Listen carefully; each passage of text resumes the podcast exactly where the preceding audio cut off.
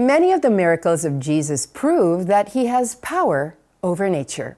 He is the God of all creation. And yes, he is the God of the fish. And you'll find that out in today's devotion. Welcome to our series, The Miracles of Jesus, Part 2 The God of the Fish. While Jesus was here on earth, he lived simply. So when he healed people, he did it for free. He didn't go around passing a collection basket every time he preached.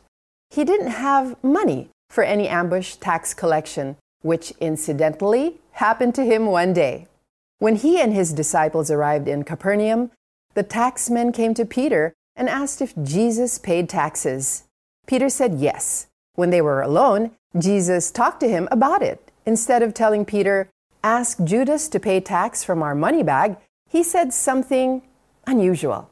Jesus said, Go down to the lake, cast a hook, and pull in the first fish that bites. Open its mouth, and you'll find a coin. Take it and give it to the taxman. It will be enough for both of us. Now, the odds of this happening is slimmer than finding a needle in a haystack. This isn't a lucky coincidence. It could only be a miracle, evidence that Jesus is all knowing and all powerful. First, Jesus knew that there was a fish with this coin at that particular moment. Out of all the hundreds of fish in the lake, alam niya kung alin dito ang may coin. Second, he has complete power over nature. He is in control over all creation. Hindi lang niya alam na mayroong isda na may coin sa bibig nito. Inutusan din niya ito na pumunta kung saan mamimingwit si Peter.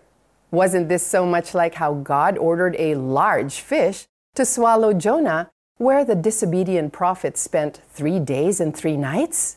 God rules over the fish, big or small, of the lakes, rivers, and the sea. And he watches over you and me too. Let's pray. Dear Jesus, you see all and have power over everything. When I start to doubt your power, remind me to trust in you completely, no matter the odds stacked against me. In Jesus' name, Amen. Ito po ang ating application. May malaking bayarin ka ba na pinoproblema?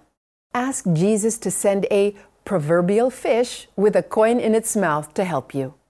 Gayunman, para wala silang masabi sa atin, pumunta ka sa lawa at mamingwit ka. Kunin mo ang unang isdang mahuli mo. Ibuka mo ang bibig niyon at may makikita kang isang malaking salaping pilak. Kunin mo yon at ibayad mo para sa buwis nating dalawa. Mateo 17:27 If you've been encouraged by today's devotion, do share it to a friend and tune in again tomorrow for the last part of our series, The Miracles of Jesus Part 2. Salamat sa inyong pagtangkilik sa Tanglaw. I'm Joyce Burton Titular. See you next time.